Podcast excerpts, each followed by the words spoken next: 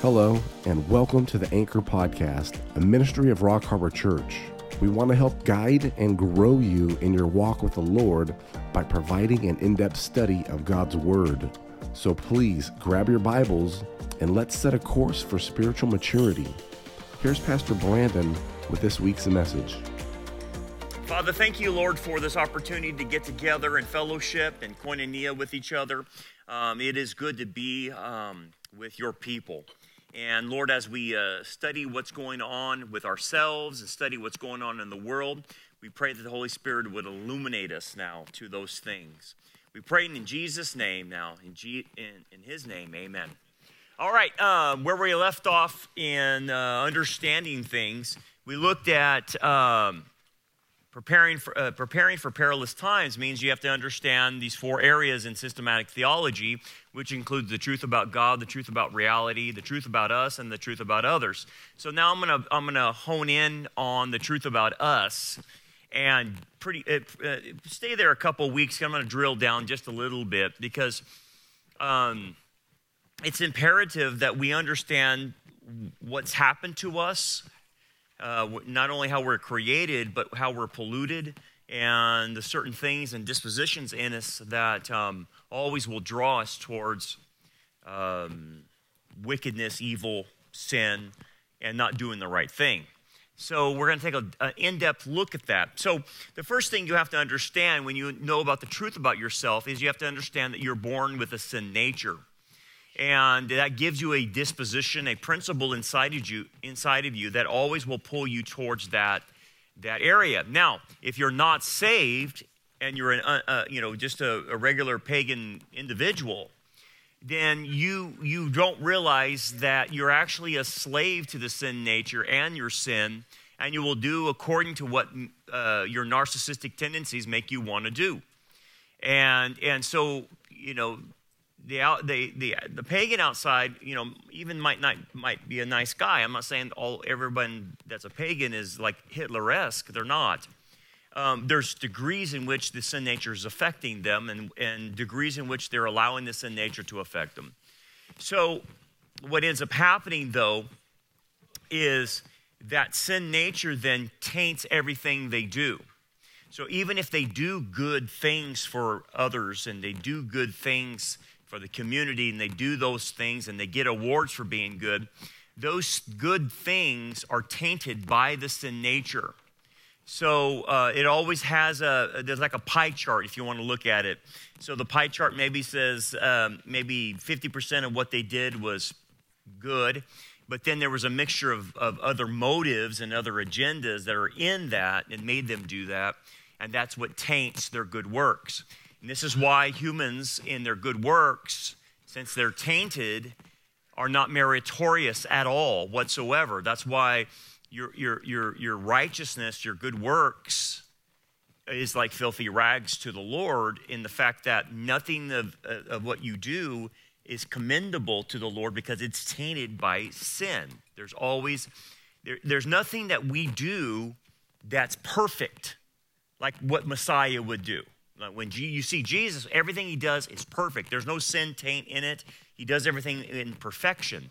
And hence, his good works is what, uh, you know, is exchanged for us in, in, not only forgiveness, but he gives us his righteousness, which is perfection, that he did the law perfectly. So that's one of the things you have to understand. Now, here's the problem. Now, if we bridge this to society, and the society doesn't understand that human beings have a sin nature, their inclination is to think humans are inherently good, right? And that brings a whole host of problems. So then, how do you explain criminal activity? How, does, how do they explain criminal activity or bad behavior? Okay, so for, uh, for uh, the environment's bad. Okay, so now I understand, or the culture's bad, or whatever. So now I understand that that in certain schools, people of color uh, will not be disciplined like white kids will be because in their culture, it's okay to do those types of things that are inappropriate in a classroom. I know that sounds crazy, but they're doing that. You understand, in New York and all the different uh, places, they have a different structure of discipline for people of color. It's the most racist thing you could possibly imagine. Right? But why are they doing that? Well, again, they're, they're saying, well, that's how they are in their culture and that's acceptable in that culture instead of just saying, no, this is the law, this is how we behave, and everyone's treated the same.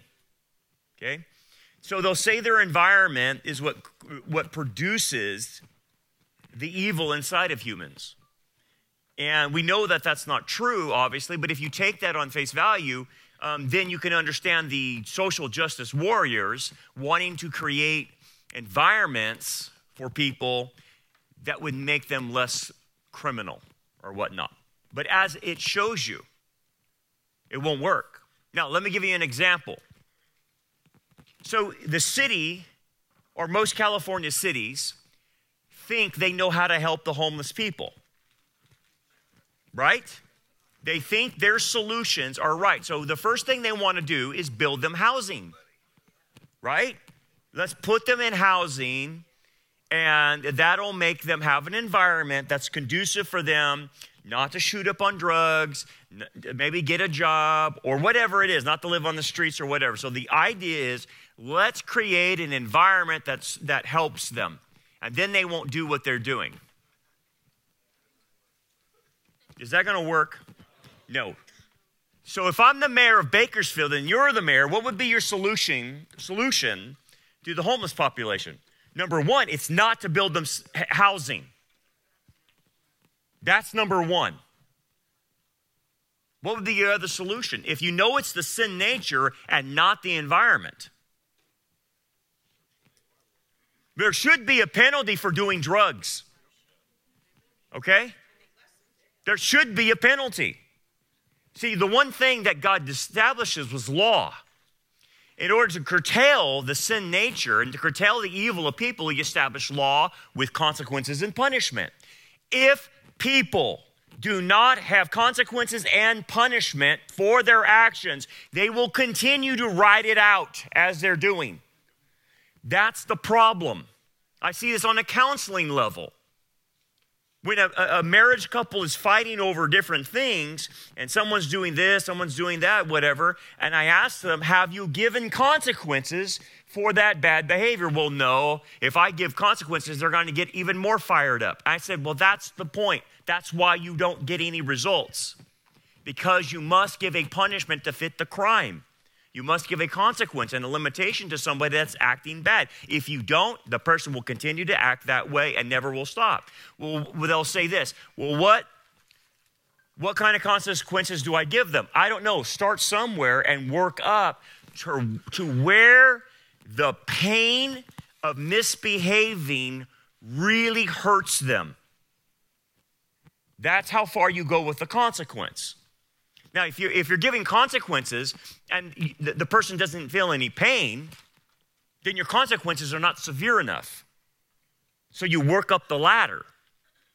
And you eventually find where you give enough redemption pain, not, not uh, not bad pain, not harmful pain, but redemption pain to make them stop.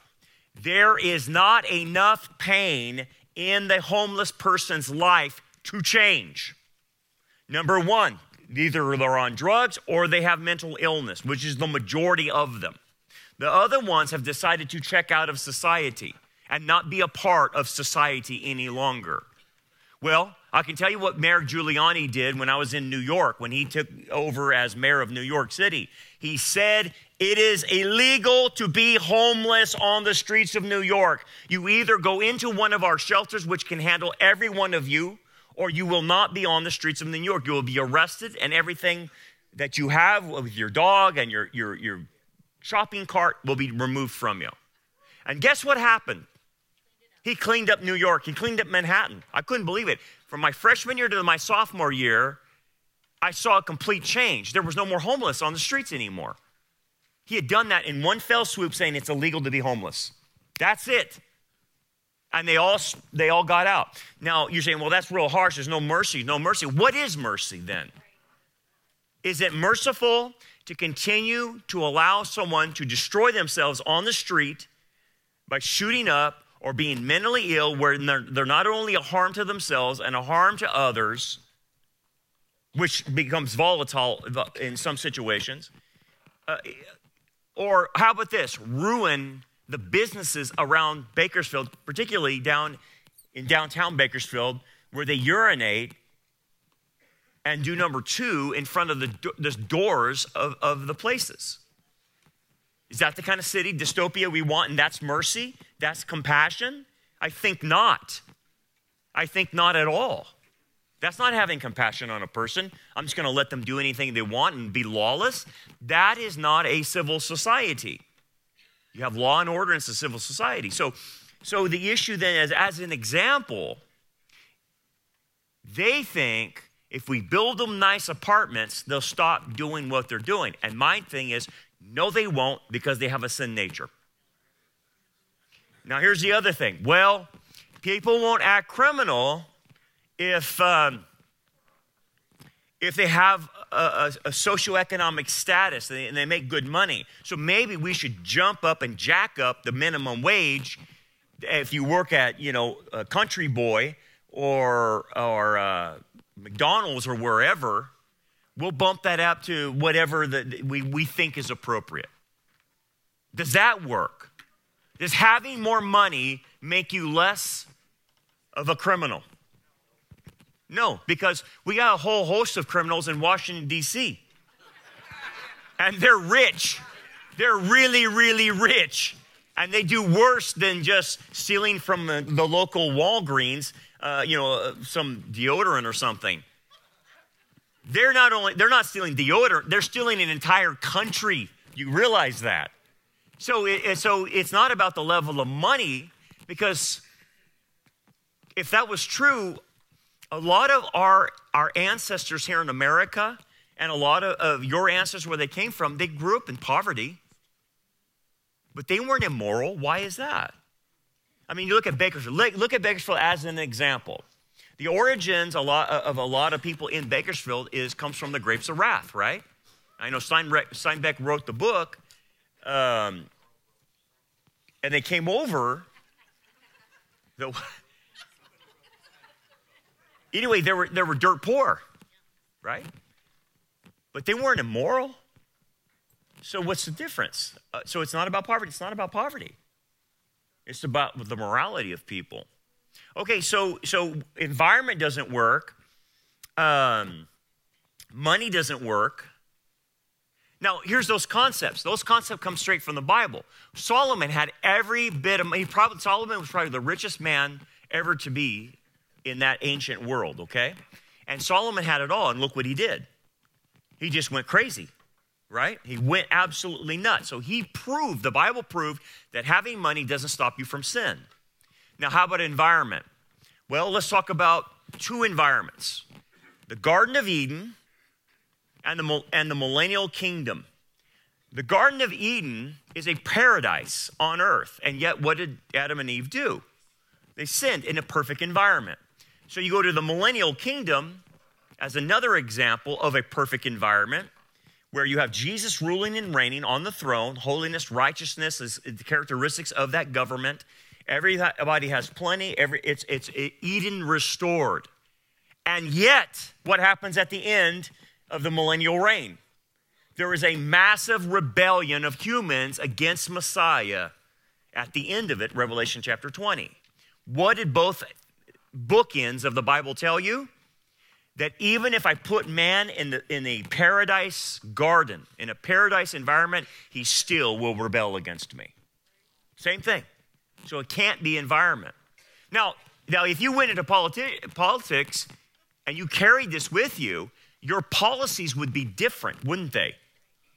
But what do we do? We have created a nanny state by giving and giving and giving and thinking that it's going to stop uh, criminal activity. It doesn't giving welfare to people who are faking the welfare system is not helping them. So we are contributing actually to people's sin natures, and it's making things worse because there's no consequences. Think about this as far as how the churches used to handle charity. So now we have third party spending with the government. They decide who they're going to give charity to, right? And that's why we have a lot of people uh, cheating the system. But in the old days it, in America, it was the churches that gave the charity out. Now, how, how is that, that, that more advantageous? Because the ch- local church would know the individual, would know what was going on on the ground, whether that individual was scamming, being lazy, or this really was a tragedy in their life that the church had to help. And then there would be accountability with that person as the church divvies out the charity. Now, again, if the person was scamming the church, the church would say, All right, man, Bob's messing with us, we're stopping the charity. And that would be the end of it. There was accountability to the charity. The government figured out let's take the charity out of the church's hands and we will become the charity organization and replace the church. And when that happened, accountability was lost. And we are not getting it back, by the way, because the government likes that because once they become the charity, then they can buy votes with the charity. And they have figured that out. So a lot of this sin nature stuff is, is uh, instrumental in society, and I don't know why my thing just shut off. That's weird. Let's see if I can pull it back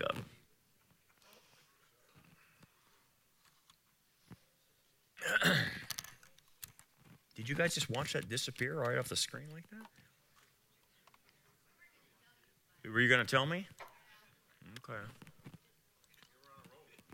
That's a gremlin. Okay. Wow, that's weird.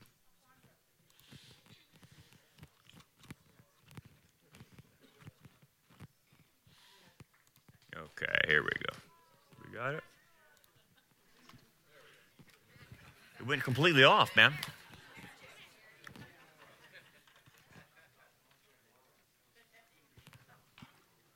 Okay.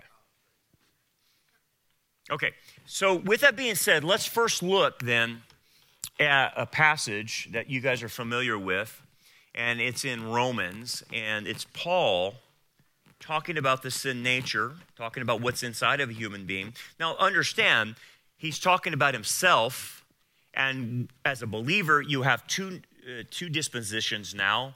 Uh, you have the old nature, and then you have the new nature, and he's talking about the two natures struggling inside of him. But, but the point is, I want you to see how he discusses the sin nature.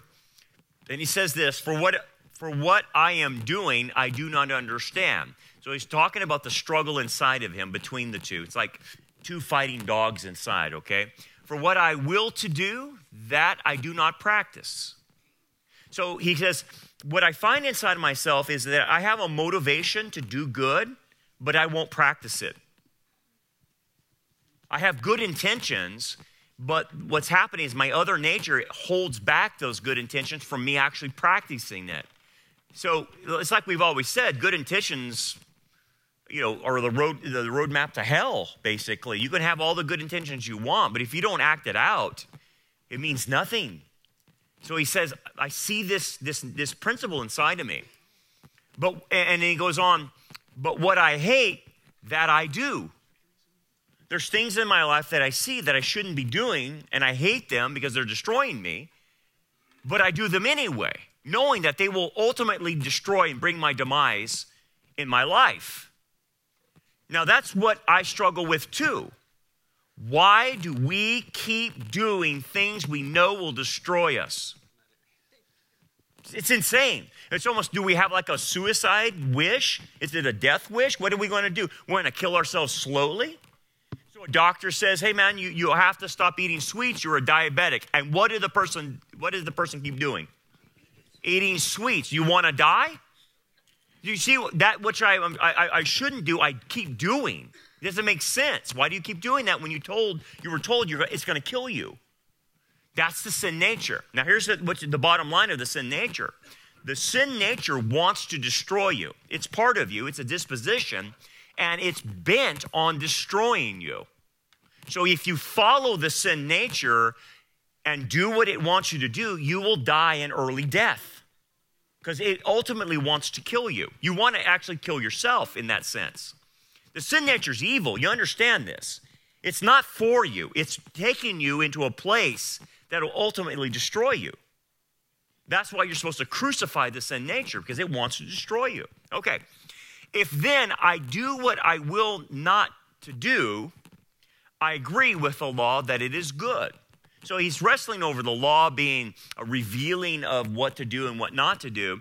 And he goes, I, Look, uh, I agree that the law is good, even though I still want to do these things. It, the law is good. But now it is no longer I who do it, but sin that dwells in me. It's the sin that wants me to break the law. That's the idea of the sin nature. So here's how the sin nature works. If you could talk to the sin nature, your nature. If God says, don't do this, the sin nature responds like this I will find a way to do it then. Okay? That's how the sin nature works. It goes the opposite in reaction to the law. And in this passage, Paul will say that when your sin nature sees the law, it doesn't curtail the sin nature. The sin nature actually gets incited by being told no. That's weird, right? But he says that in Romans chapter 7 that when you're told no, it incites the sin nature. I'll show you. And that's what kids do, right? You give them a restriction and they will like prove that they will break that, that rule for you. Don't stay out late. Oh, forget that.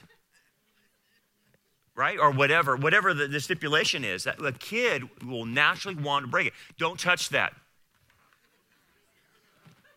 Why is that? Why don't you have to, why do you not have to teach a kid that? It comes natural, right? Don't do this, they want to do it. Right? Why, why, in, why is it if you go in, in an, in an airplane and they have all these rules on the back of the door, if you've ever looked at them, and it tells you don't touch the fire hydrant, don't smoke in here, don't do drugs in here, don't put your foot in the toilet, don't uh, don't put uh, objects in the toilet and flush it down. I mean, it's got a laundry list of things not to do in an airplane toilet. Why? Because idiots do it. And then they see the rules and they say, well, let me figure out something else I can do in the bathroom of an airplane. And they do it. And then there's another rule attached to the door at the end of it. That's how it works. And so every time there's a law, humans want to break it. Humans want to go after it. Okay. But he says, look, look, it's, it's not, it's, it's part of me, but it's not, it's affecting my thinking, it's affecting my will, it's affecting my emotions, but it's, it's kind of outside of my soul, or so to speak. It's there, but I, I, I recognize it, that it's a disposition that's taken me into an evil place. That's what he's trying to say. For I know that it that is in me, that is in my flesh, nothing good dwells. Okay? And what he is saying is that the sin nature that dwells in our flesh it actually has permeated our entire body. This is why our bodies die. This is why our bodies get weak and old, is that the sin nature is actually killing us. Now, this is why, um, now, uh, let me make a distinction the sin nature versus sin. Okay, the sin nature will make you sin. That's how it works. But the sin nature also kills you. This is why, before children reach the age of accountability, that infants and children do die. Because see, they're not held accountable, so they're not condemned. You're only condemned when you do personal sins and you understand you're breaking God's law, and, and, and therefore you're condemned at that point. You're not condemned as a baby or a child because you don't know what you're doing right? Even if you do uh, transgress the law. So babies and, and, and infants are kept out of condemnation until the age of accountability. Okay, but the sin nature can hurt them. Okay? So they're born, they're conceived with the sin nature, and that sin nature will cause genetic problems. And that sin nature can have, have uh, have infant mortality and child, child mortality, children with leukemia, children with cancer, and then they die. What is that a result of? It's a result of the sin nature. Not that they've committed sin. They haven't committed any sin that in God's condemning them for it. It's the sin nature. It's killing them. And it kills it's going to kill us eventually if we're not raptured as well, right? So he says, it's in my flesh. That's why you need a new body. because the sin nature has permeated this physical body, and you need a new one. And this new body is wearing out on you. And eventually, here's what happens your, your body eventually cannot contain you anymore because if it, it's dying on you. And so you have to separate from this decaying body with your soul and your spirit and then be given a new body because you cannot fulfill the will of God if your body is dying. You can't serve Him, you can't do the things that you normally did. And thus, a, a, separation needs to happen. That's what death is in the Hebrew mindset. Death is not a cessation of life, death is a separation. Okay? So when you when the, the body leaves the, sorry, when the soul and the spirit leave the body, what is in essence happening is, is that is necessary because the body can't work anymore for the spirit and the and the and the uh, the soul. And so that's what we call death. The body ha- cannot do it anymore because you're a, a tripart being. You're a body soul and if you're born again spirit unity a tripart unity Okay, so that's why it's necessary that we have to get rid of this flesh. And so if we're raptured and we don't die, that means our flesh gets translated into a glorified body. And then that glorified body can continue to contain the soul and the spirit for all eternity. It's a body suited for eternity. But notice that what he says, that it's in his flesh. And that's how it permeates through. Anyway, nothing good dwells, for to will is present with me, but how to perform what is good I do not find. So, so I want to do good things. I say I want to do good things, but my will is not there. Why? In the sin nature, this, if you're an unbeliever, the will is a slave to the sin nature. The will can only do what the sin nature wants it to do.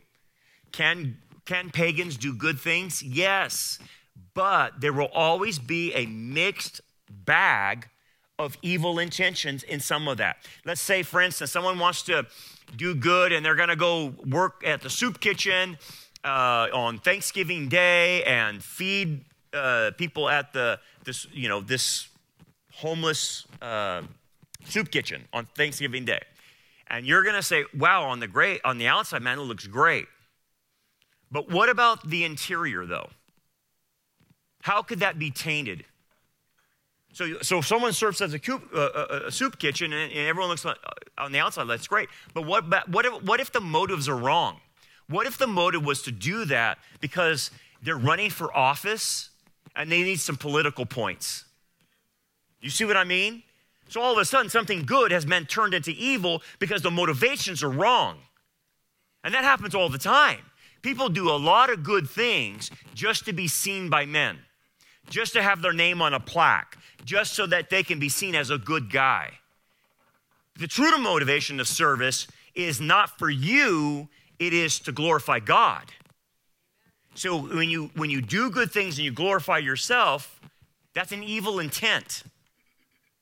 And that's why our, our service to the Lord is, is hopefully with the idea of glorifying Him and not ourselves. That's how it should be. But Christians make the same mistake. They will do things to be seen by men. Now, I've had people approach me and they want to do uh, top notch things and they want to really serve at the high level of the church, at very visible uh, positions, right? And I say, no. And I say, what you need to do is serve at the, this right here. And, and I don't tell them, but it's at a place where no one sees them. Because you don't get to go to the public ministry unless you do the behind the scenes ministry. And if you, if you can't do the behind the scenes ministry, how in the world would I think ever in my right mind to put you in public? If you can't dump the trash or clean toilets, why would you think I would ever promote you in a public view? And there's people like that. So what do I do As I say, well, well here's where I need you right here. I need you to do this thing. Of course, no one's going to see it but it's going to be ministry, and only a few will understand it. And if they go for it, then I know I've got a servant's heart. But if they don't, and usually they don't, they won't do the menial tasks, then I know where their heart's at. They're doing things to be seen by men rather than just serve the Lord and say, put me wherever. It's like in baseball. Um, as, as I was watching spring training games, and uh, they talked about this one player on the Yankees. I can't remember his name. His upcoming uh, upstart and all this other stuff. And they were saying, man, he's a coach's dream. And they're, you know, why is he a coach's dream? Because he tells the coach, they asked him, what is your favorite position? And he says, anywhere you need me. And they said, thank you. That's the attitude we want to see. And they do. They use him like all over the place, outfield, infield, all over the place. He's like a utility player. But they, that, in asking them, what is your favorite position? He says, anywhere you need me. That's a servant that says, where do you want me to serve? I'll serve anywhere. Oh, go clean the toilets. I'm on it. That's the, the mentality, okay? That's not how the world thinks. And you can see how the sin nature corrupts that, right? Anyway, he continues on. For the good that I will to do, I do not do but the evil I will not to do, that I practice. And that's the Apostle Paul. So he's talking about this fight internally is that I have these good intentions. I, I want to do but the problem is the sin nature will overpower it sometimes. And it, it creates in me an evil desire to do something, and then I go do it. And that's the struggle of every Christian is, is harnessing this sin nature and understanding the power of it to know how to deal with it. Because if you don't take the sin nature lightly, it will eat you alive. It will take you to places you never dreamed before if you let the sin nature take you. And that's why Paul says you must every day crucify the flesh or crucify the sin nature. You must consider it dead to you, that it's not an option anymore to you. If not, it will take you, and this is where it will take you it will take you into going crazy. That's where the sin nature takes you. Because you will do things like he says, the evil I will not to do, I practice it. You will start practicing sinful, evil things because of the sin nature prompting you to do it. And things you don't even want to do. Now, if I do what I will not to do, it is no longer I who do it, but sin that dwells in me. So he's telling you that's where it's at. It's inside of all of us. He Continues on. Where did it go? Well, the computer is acting up again. Hold on. Are you kidding me? Dude, this is crazy. It's demonic, I think. It is. The computer does have a sin nature. All right, here we go. Let's see if I can get this going again from this current slide. They come up? Okay. All right, so he continues on in this. He says, I find then a law that evil is present with me, the one uh, who wills to do good. So he says, Look, what I'm willing to do good, but the problem is inside of me, there's an evil presence in me. Now imagine if we taught our public school kids that, guys, there's an evil presence in you. And it's drawn to do evil things. It's drawn to a narcissistic, self absorbed, selfish mentality. It's drawn to confuse you about your identity and who you really are as God created you.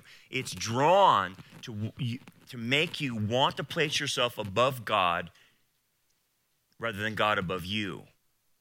What if you told that? That evil is present in you to kids rather than telling them you're some wunderkind. We're all we can't believe that we, you were blessed.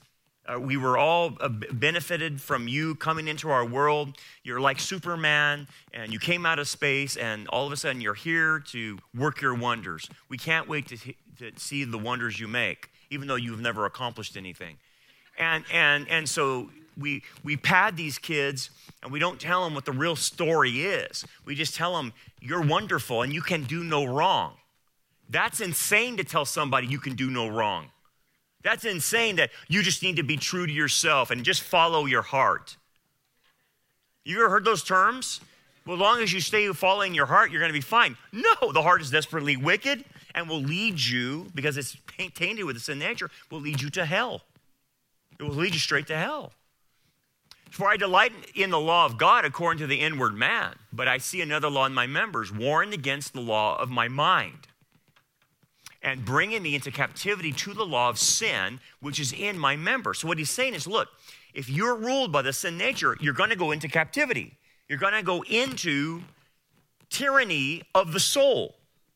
Now, tell that to somebody that tells them that you can have 52 genders. They're saying, there's, in their world, they're thinking that's freedom, right? I can be anything I want. That's not freedom. You're putting yourself into a jail. You're putting yourself into a jail because you will lose your identity. And if you don't know who you are, none of us know who you are. Now, let me explain something in child childhood development. Children zero to two can't, they, they, they, have not integrated all their stuff. So they have hands flying over here, and they, they, you know what I mean, like a baby, and sometimes they can't even control their eyes. So they're working on being integrated. So by the time they're three, uh, maybe they can start playing.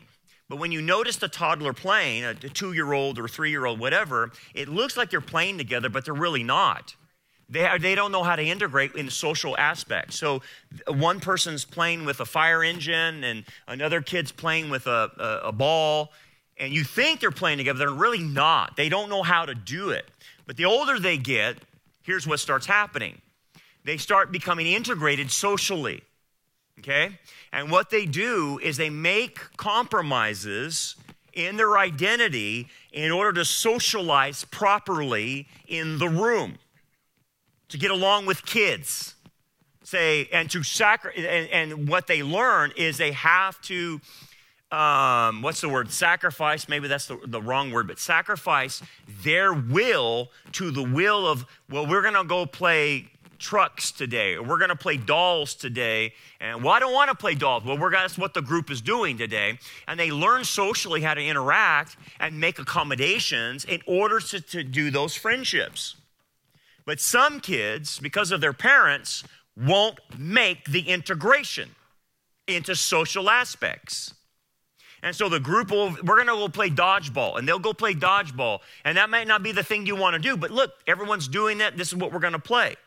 The person, the, the kid that starts not integrating in social mechanisms because their parents are too narcissistic refuses to integrate, and they start playing alone. Okay? And their identity is not conformed correctly socially with others. You ever heard of the thing, these kids don't play well with each other? Or this kid doesn't play well with others? Why is that? It's due to the parents. The parents are a bunch of narcissistic freaks raising kids and that narcissistic parent is what creates gender dysphoria because when you're playing with other kids, you learn about the other gender and you learn about your gender. Okay? You learn about how your social interactions happen. That's God designed. You're designed as a social creature. You must interact. It's not, and don't under, don't let me, uh, don't, don't misunderstand this. We're not talking about like giving up on your principles and giving up on your values. And that's not what we're talking about. We're talking about if you're going to be around other people and you're going to make friends with other people, you have to accommodate the relationship by sacrificing yourself in order to accommodate the relationship. If your friend wants to go, well, we're going to go out to dinner or we're going to go out to lunch at this place, you may hate the place, right? But if you're a non player, you're going to say, well, I just don't like that place, I'm not going. Well, then who wants to be friends with you? You're, that's what's wrong with you, man. You go to the place and you grit your teeth and you eat a salad or whatever you need to do, but you go for the social interaction because that's the connection, right? Okay. Yes. Okay. There you go, David. Right? So you're making all these uh, these these compromises in your relationships. So what will happen with narcissistic parents not understanding the sin nature, not understanding that the sin nature has to be curtailed, but understanding that I have a wunderkind that can do no wrong, that, that and and they're special for no reason at all. And um, I mean, they're made in the God's image, but you know what I'm talking about the narcissism, right? Um, well, if she doesn't want to play with the other girls, then, then I'm just going to exclude her more and seclude her more so she can do what she wants to do. That is setting up the entire generation of kids we have today. Not acknowledging that the best way to raise a kid who has a sin nature is to put them in social settings where they have to curtail their behavior according to what other people are doing. So if they're out on the, the, the playground playing dodgeball, there are rules. Okay? When you're playing by yourself, there's no rules. I just do anything I want to do. That doesn't help the person. That actually creates more narcissism and creates a person that doesn't integrate into society very well. So you tell me, how do you deal with somebody that says they're a cis, uh, not a cis, a non cis, non binary, whatever? How are we supposed to relate to you uh, if we were in a classroom? I don't know how to treat you. If you can't figure yourself out, I can't figure you out. So, what are we going to do with you? So, what's happening in America is you have all these narcissistic, self identifying people that have created their own identity, but coming from the sin nature, and we're creating a slew of them. And, and, honestly, we will not know what to do with these people in society because they can't function in the society. They really can't. You put them to work, they don't even know what to do. Their narcissistic tendencies is what well, you're working me too hard. You know, I can't, I can't work over four hours at Starbucks. That's too hard. And you're not giving me any, any, any help here. Well, this is simple. You throw out the trash. Well, how do you do? Where do I take the trash to? The garbage can. How do I how do how do you open the garbage can thing? Where, do, where is there a lock? Uh, what's the combination of the lock? I mean, seriously, man. What's happening is because of this, this denial of the sin nature and creating these narcissistic zombies, we have a society that's getting ready to not function correctly. They can't work, they can't operate, they, they, they, their social interactions are horrible, absolutely horrible. Remember, I told you when you're in the classroom, you're negotiating with the other kids. If you act stupid and go crazy, what do the other kids do to you? We're not playing with you anymore because you're acting weird. We have all these people that are acting weird and they're saying, You better play with me or else. You better accept me or else. And the rest of the group saying, I'm not playing with you. You're weird. You're acting funny right? In essence, if you put it in those types of terms, like in a classroom, that is exactly what society is doing with most of these people. We don't know where to put you. And we definitely don't understand what you're doing because you're not part of the group. You're not accommodating yourself to the group, if that makes sense. That kid, by the way, they'll say this that that kid who isolates himself and those narcissistic parents that isolate that kid, by four years old, that tendency will stay with them for the rest of life if it's fed by those parents, if they don't integrate socially those kids into some normal environment that causes them to self sacrifice their own egos and their own identities in that sense. That's how identity is actually formed. Now, we know we get our identity from obviously the Lord, and he cre- we've created in his own image, but a lot of this is the, the image, uh, sorry, the identity that you, you start with, made in the image of God, you get it you get most of this other stuff by interacting with other people. That's why the Bible says, He who isolates himself is stupid. Why does Proverbs say that? Because when you isolate a kid or any human being, you'll destroy yourself. You need the interaction like you're getting now, because if you come strolling in and saying, you know what, I got this great idea, and this is what I think's going on in the world. And, and 10 people come around and you say, man, that's the stupidest thing I've ever heard. What are you, what are you on dope? That would actually curtail the stupidity of the person. And so what the real, they realize, okay, then I, I, I went off the marker on that because 10 of my brothers and sisters said I'm crazy. That actually is a healthy thing to curtail the sin nature because the sin nature will make you go crazy. And you have to bring it back to the, the body of Christ, which then becomes the integration of you socially in a healthy group that can modify your crazy thinking, okay? And bring you back down off the wall, or off the ledge, I should say. Anyway, he goes, um, O wretched man that I am, who will deliver me from this body of death? I thank God through Jesus Christ our Lord. And the body of death is referring to is the sin nature killing the body. And the, the deliverance he's talking about is uh, the new body, obviously. So Paul is saying this you're never going to get out of this life without the struggle. It's always going to be there until the day you die or raptured. And so here's the thing if you want to learn about yourself, you must learn how to fight the sin nature. Well, how do I do that? Well, you have to understand it better. Let's, let's go through a few things. And I am locked again. Look at that. Oh, my Lanta. Did you see that? Wow. Something's really off. Gosh, dog.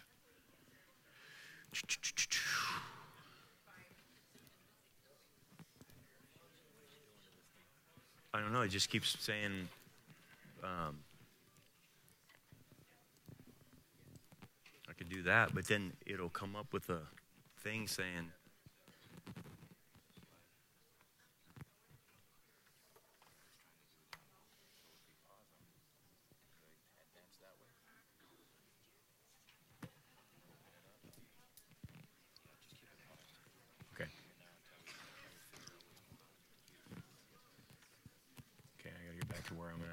I was trying to do pause on it. Yeah, it's. It, what is that, man? Okay. Okay. So let's let's yeah. Go ahead. Go ahead, Michael. Yes. Sorry. So, um, based on the the passage, um, I guess is it just a broader sense of dealing with the identity of the sin nature? And I guess what I'm trying to ask is. Uh, so, like for instance, how do you determine whether that's something that's a struggle versus, you know, something that may be falling into habitual patterns? And how do you determine something like that where you're not ending up hyper gracing or yeah that type of a scenario? Let me see if I can answer that. Um, the sin nature wants to create an alternative identity in you. That's what it's doing. Whereas God is coming to you and me and saying, wait, no, I tell you what your identity is. Okay? And that's the struggle on identity. Either you, you accept what God says about your identity, or your sin nature will then tell you who and what you are. And that's scary. That's really scary. Okay, so right now, as you can see in the culture, people are letting their sin natures determine their, their sex, their sexuality, all these other things, and that's coming from the, the, the, the, sin nature, which is making them crazy. Okay, they're actually losing it.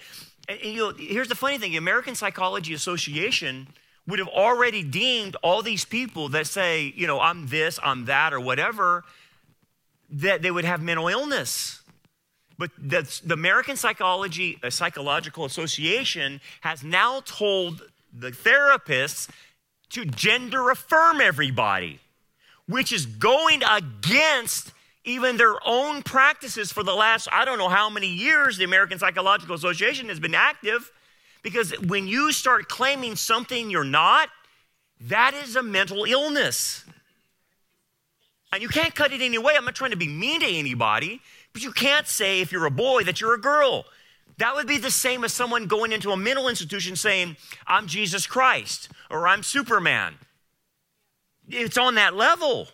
And what the American Psych- uh, Psychological Association uh, has said to the counselors is that you affirm them in, in their feelings.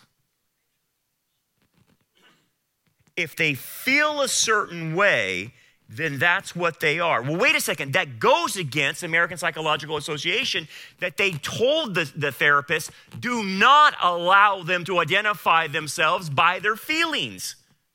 Do not. And yet they turned that over and said, allow, uh, affirm them in their feelings. Well, then, then that means that the guy who claims to be Jesus Christ, I have to affirm that.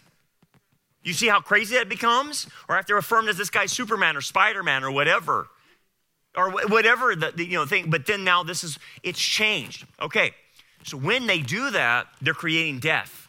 Because the sin nature creates a false identity that leads to death. Now let me explain this. The number one false identity is a rejection identity that most men have, but most women will have it too, but it's a rejection identity. And this is what kills men. So here's the, the thing that happens to them they assume in their sin nature, the sin nature convinces them that they're worthy of rejection because someone rejected them early in life, whatever that was parent, coach, spouse, it could be anybody, okay? So then they say, Why am I rejected? So here comes the sin nature. You're rejected because you're not tall enough. You're rejected because you're ugly. You're rejected because you're not smart enough. You're rejected because of this. You're rejected because your personality's bad. You're rejected because of this. And boom, boom, boom. And the sin nature creates a rejection identity. Okay, once that gets established, it's hard to get that out of the person, even if you identified for them. So here's what happens. A rejection identity then doesn't accept the identity that they're told. Even if they get saved they're not they're told about their identity in christ and what that really means what god has told them. You're a male you're a female you know this and that. They reject that and they assume what the sin nature tells them. Okay. So the, busy, the, the biggest example of, of, of, of identity is how they relate to others socially that's where you'll see it in the social settings. You don't see it in isolation, you will only see it in social settings. So when rejection identity goes into social settings, they, they, they, they tend not to be the most spontaneous, the most uh, uh, overt in their emotions. They tend to sit back. They tend to let people come to them instead of them going to other people. And they won't risk a relationship. Because if they risk a relationship, they risk being rejected. And they don't want that. They don't want that pain. So they keep everyone at arm's length. They'll have acquaintances, but no one close. And so they keep everyone at arm's length. They will not divulge anything about themselves. Not that you're supposed to do that to any, any person, but they won't even they don't even have a small group uh, of people that around them that can, they can talk to plainly. They don't have that. So it starts messing with their social interactions, and they become a person that doesn't play well with others. They really don't. Because you're going to say, well, I can't connect to that person. Yeah, because he has a rejection identity. Or how about this then? Um, this is kind of like, you know, the, the, the rejection identity will, will extend past um, um, what they do in life. So, for instance, um, rejection identity takes one or two paths, sometimes both. They take a destructive path, a path, and they're going to prove why they're rejected, and they will actually make the, the, the rejection identity become a uh, self fulfilling prophecy. So if I am worthy of rejection, I will make sure I am. And then they go into destruction. The other person might take the, the path of proving that I shouldn't be rejected, and they will prove it through works good works. And they're performers. They perform out, it can outperform everybody, really. But what they're doing is they're trying to say, see, I am worthy of not being rejected by my works. But that lends into a trap too, because what happens when you can't do the works anymore? You have nothing to prove anymore. And so you go right back to the rejection identity. So both reinforce the rejection identity. So what God is saying is say, look, um, I'm telling you you're not rejected. I'm telling you you're accepted in the beloved. I'm telling you, you're, you're part of my family. You're either going to believe it or you don't. But if you live by the old identity, you will die an early death because it'll stress you out so bad. It'll make you so lonely and so isolated by the end, you will die an early death. And that's what the sin nature does it kills you early if you allow it. But if you go to the other way and believe what God says about you, you can live free. The sin nature actually wants to enslave you, the new nature frees you. And so rejection identity has problems with critique. They can't, they can't bear if someone critiques them. They can't take it, right? And, and they have a real problem in relationships because if the other person, this is a friend or girlfriend or whatever, rejects them, um, they go crazy. And then they, they, they either will go into immense sorrow or they will go and try to get the other person back by groveling. And that's not healthy either because no one can respect someone that grovels the relationship back. But that's a rejection identity. They grovel, they'll do anything, and they become a dirtbag. They become a, a uh, so to speak, to the other person, and they become like a doormat to the other person. That's what happens in a rejection identity. It's really, it's a really difficult thing. But there's all kinds of identity. There's shame identity, and where people were, you know, they've done some really bad things. And okay, so they come to Christ. Now they've been forgiven. So if you've been forgiven, why do you still have the shame? Why is this shame still with you? Because you haven't accepted God's forgiveness. And they won't accept it because they feel, I need to be punished. I need to be punished for what I did. And I'm shameful about that. And so um, I'm going to choose a course of action that gets me the most punishment in life. It's crazy. There's some hands over there. It's crazy, but people act like that. People will do that. And it's the wrong identity. Question over there.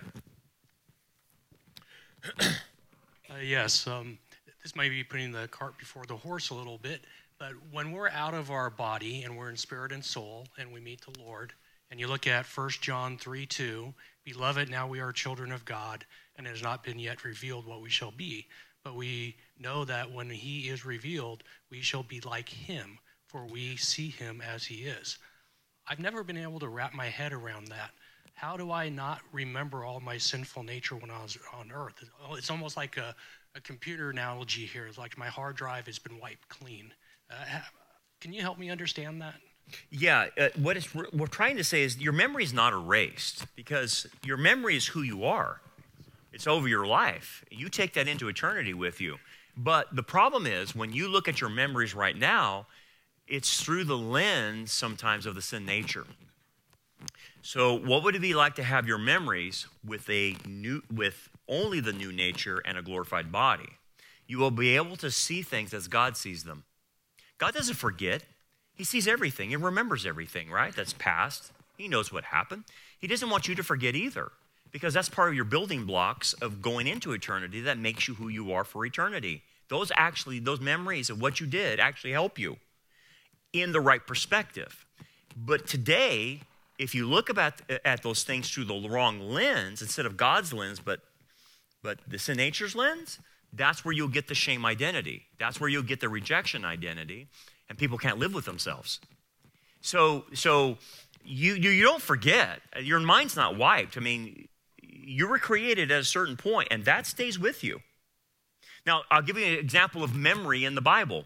The martyrs are in heaven under the altar. This is Revelation chapter 6. And they're saying, How long, O Lord, till you avenge us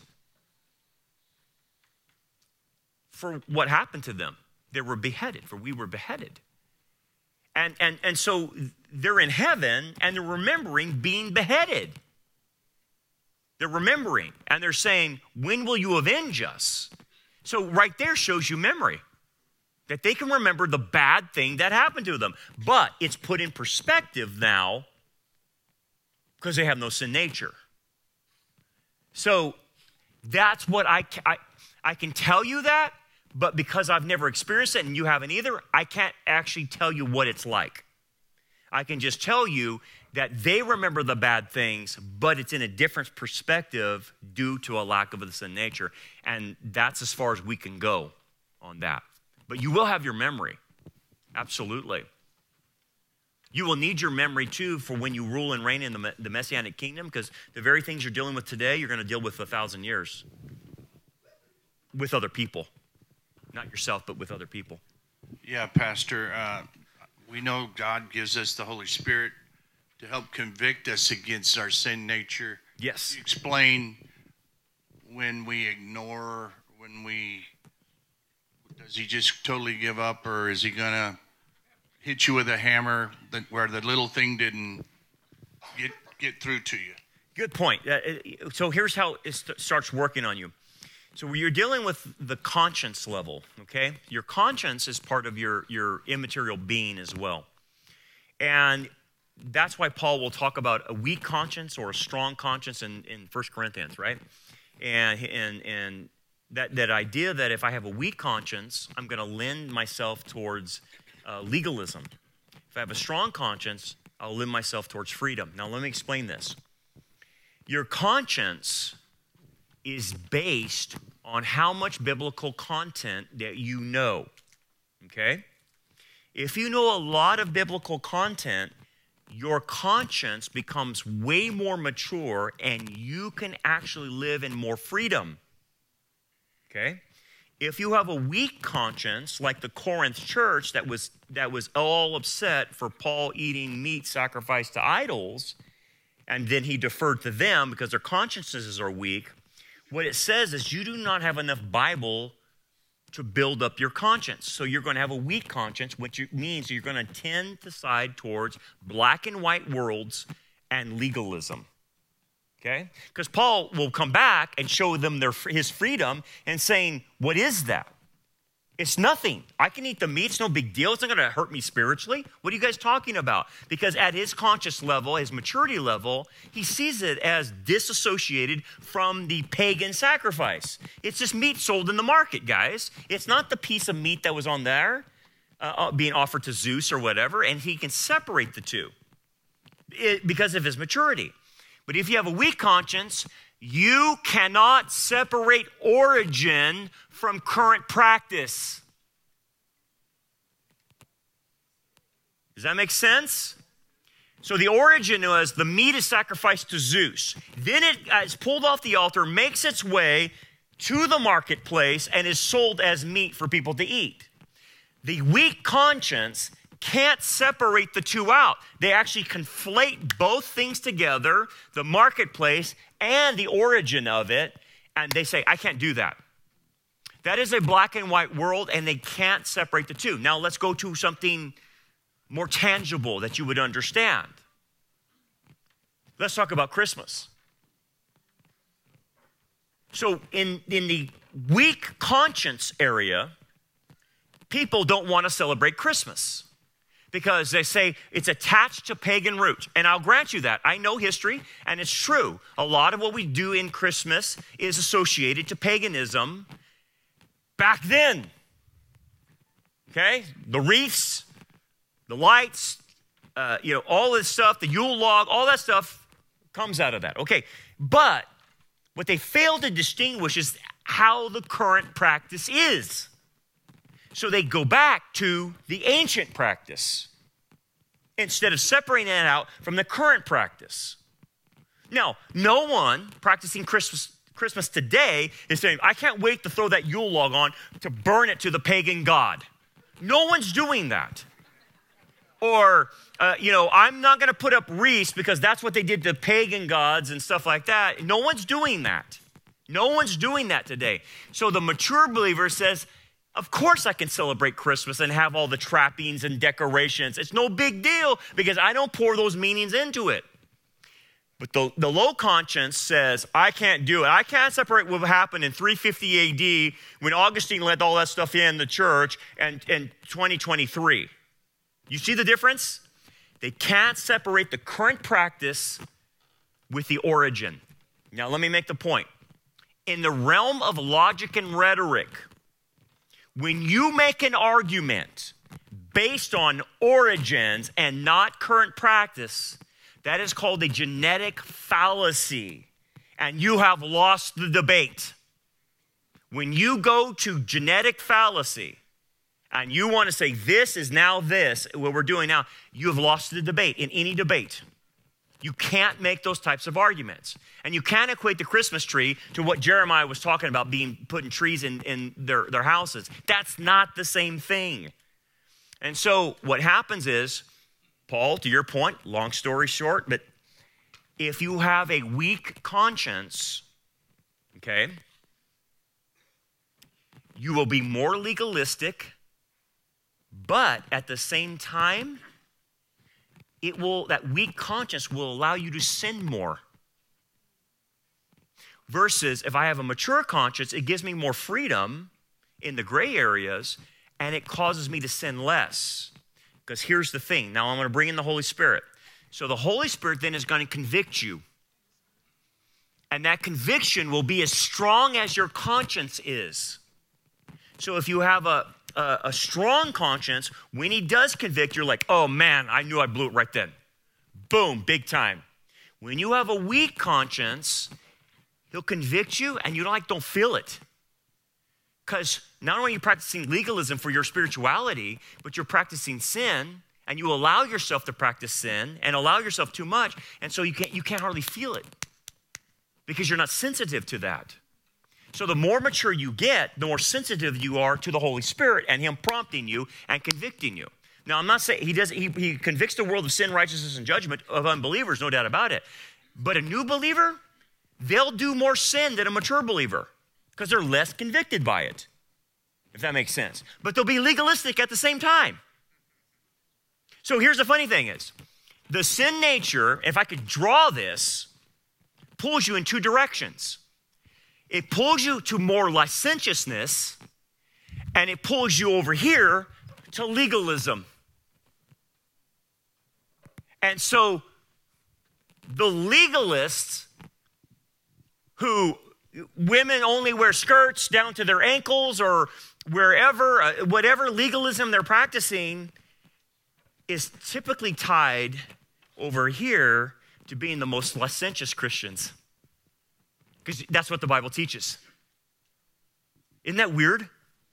They'll be the most licentious. They'll be hard nosed. Bless God, we're not going to celebrate Christmas. And then they'll be, be committing adultery at the same time. Why? That's the nature of the Corinth church, right? That's it. Okay, head hands. Where's my hands at? Go ahead, Terry. Yeah, uh, Brandon, I had uh, a couple of observations and a question. A Yep. couple of observations and a question. Um, it's the road to destruction is paved with good intentions. It's great. It's a great saying. Uh, second of all, the, the, the government taking over the um, welfare actually has been turned around because now what they do is they take the money and they give it to certain people to solve their problems, and that's where all the money is going now. Yeah, there you go. Good point. And then the last thing is, um, so how do we, how do we handle these people? How does God want us to handle these people that are crazy? Yeah. Um, because I mean, question. tr- truly, I mean, I can recognize the ones that are, are crazy and, and they're doing some cra- unbelievable things in our school systems and in our government. Uh, there's so few trustworthy people out there. How are we as Christians? What does God want us to do about that? So are you talking the functionally insane or the, the, the person on the street that's mentally ill but can't function? Which, I have a doctor to my left, and he can answer that question a lot better than I can. Okay, so there's like, so really, there's no distinction between like uh, Chuck Schumer and the guy on the street, right? They're both mentally ill. You mean Chuck Schumer and Mitch McConnell? Yeah, there's no Yeah, difference yeah, and Mitch McConnell too. I'll throw him in on that. Okay, so first of all, number one, the old days we used to put people in sanitariums and we would put them in mental institutions for their own safety and for the public's good for safety. Okay, so you had that situation going. We got rid of that, by the way, and um, that that actually helped people and let them live longer. Look, if you're living on the street, you're not going to live very long. Okay, to support someone living on the street, you're giving them a death sentence. That's basically what you're doing because they're going to die at some point in time pretty pretty soon. Okay, so the best thing is let's get them into a place if they're not mentally competent that will take care of them and extend their life. That gets them food, gets them medicine, and all the proper things they need. Okay, but when you're dealing with a Mitch McConnell, and you're dealing with people which right now you understand that are off the chart mentally ill, and they have they have they have some serious. Here's the level: they're psychopaths. Okay, they're psychopaths. That's what I see Mitch McConnell and Chuck Schumer. They're absolutely psychopaths, and sometimes they show three whites. You know about the three whites in the eyes? The three whites. In psychopaths, uh, look at um, Adam Schiff.